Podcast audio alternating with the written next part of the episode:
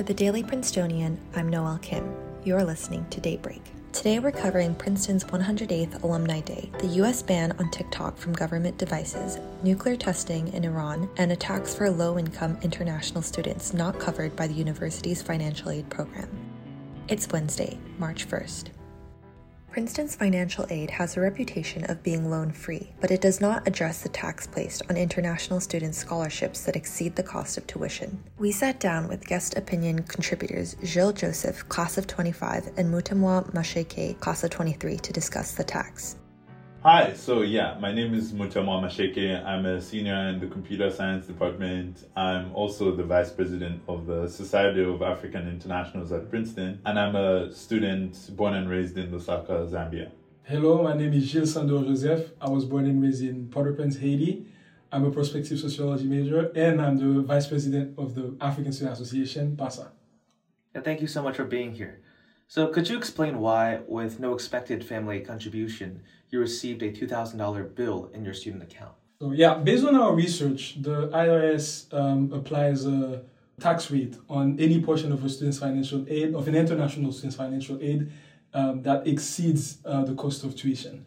So, anything from travel allowances, personal expenses that the university covers for the um, highly aided international students, that portion is being taxed. So, um, for certain students like myself, who receive a lot of financial aid, that may amount to uh, close to $2,000. So if that was the case, that was definitely the case for me. So what happens if students aren't able to pay the entire tax bill? A hold is placed on their student account in Tiger Hub, and so that prevents them from signing up for classes, which is pretty scary from what we've heard, and certainly from experience, it's definitely something quite frightening.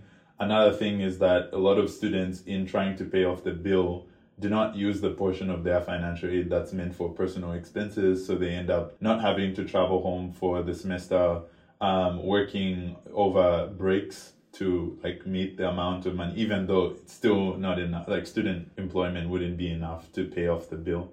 So it's pretty it's pretty drastic, like the lengths that international students have to go to pay off the tax bill. What actions have you taken to change this policy and how has the university responded?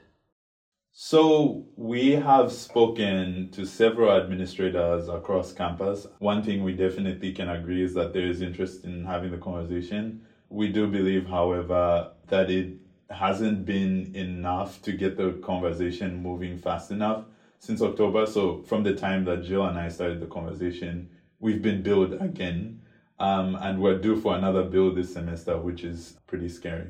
Yeah, so uh, our hope is that the administration takes it seriously and understand that it's that bill is affecting uh, a specific segment of the student population, low income, oftentimes student of color, who are not domestic student, international students. So we really want to make sure that those who understand that that's an issue and that's impacting us in many ways, and that uh, administrators can um, engage with us in conversation to figure out how to deal with that issue. And you know, uh, Yale has laid the example for all of us, so they can just go on Yale's website and figure out how they did it, and they do it for us as well. Thank you so much. Thank you so much. Appreciate it. In breaking news, continuing the Prince's ongoing coverage of grad student unionization, the university will raise grad student stipends by at least $5,000 for the next academic year, days after the Princeton Graduate Student Union, PGSU, announced that a majority of graduate students had signed union cards. On Saturday, Princeton hosted its 108th Alumni Day with more than 1,000 alumni, faculty, staff, students, and guests in attendance. The day included celebrations of the 50th anniversaries of the Association of Black Princeton Alumni and the Field Center for Equality and Cultural Understanding. Several Princetonians were also recognized with awards and honors. The university gave its top alumni honors to four star general Christopher Cavoli, class of 87, and internet pioneer Robert Kahn GS, class of 64. For student awards and undergraduates, Austin Davis, class of 23, and Ella Gantman, class of 23, received the Pyne Prize. And graduate students Benjamin Benny Kleinman, Jason Molsky, Mira Nencheva, and Lila Rogers received the Jacobus Fellowship. The Pyne Prize and the Jacobus Fellowship are the university's top general honors that undergrad and grad students, respectively, can receive. The afternoon program featured a brief address given by President Christopher Eisgruber commemorating the lives of Princeton alumni, faculty, staff, and students who passed away in 2022.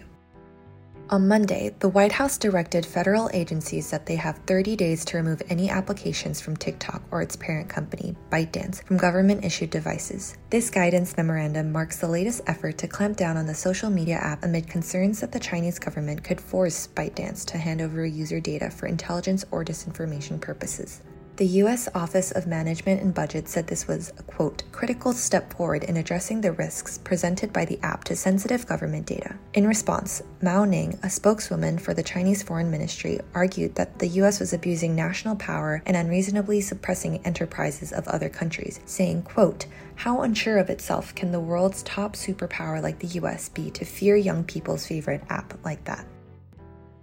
In international news, yesterday, the UN Atomic Agency, also known as the IAEA, confirmed that traces of near weapons grade nuclear material have been found in a nuclear facility in Iran. Iran claimed in a letter to the agency that the traces were the result of, quote, unintended fluctuations in enrichment levels. Although Iran has been producing 60% enriched uranium for almost two years, UN inspectors reported traces of near weapons grade 84% enriched uranium on January 22nd. The threshold for weapons grade uranium is around 90% enriched. The IAEA stated that it will discuss with Iran before issuing further reports, but Iran may soon face censure from the US and other European countries.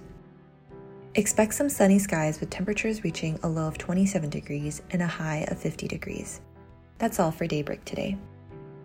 Today's episode was written by Lena Kim, Carrie Liang, Zach Lee, Philip Wong, and me, sound engineered by Eden Tashoma, and produced under the 147th Managing Board of The Prince. Our theme was composed by Ed Horan, class of 2022. For the Daily Princetonian, I'm Noel Kim. Have a wonderful day.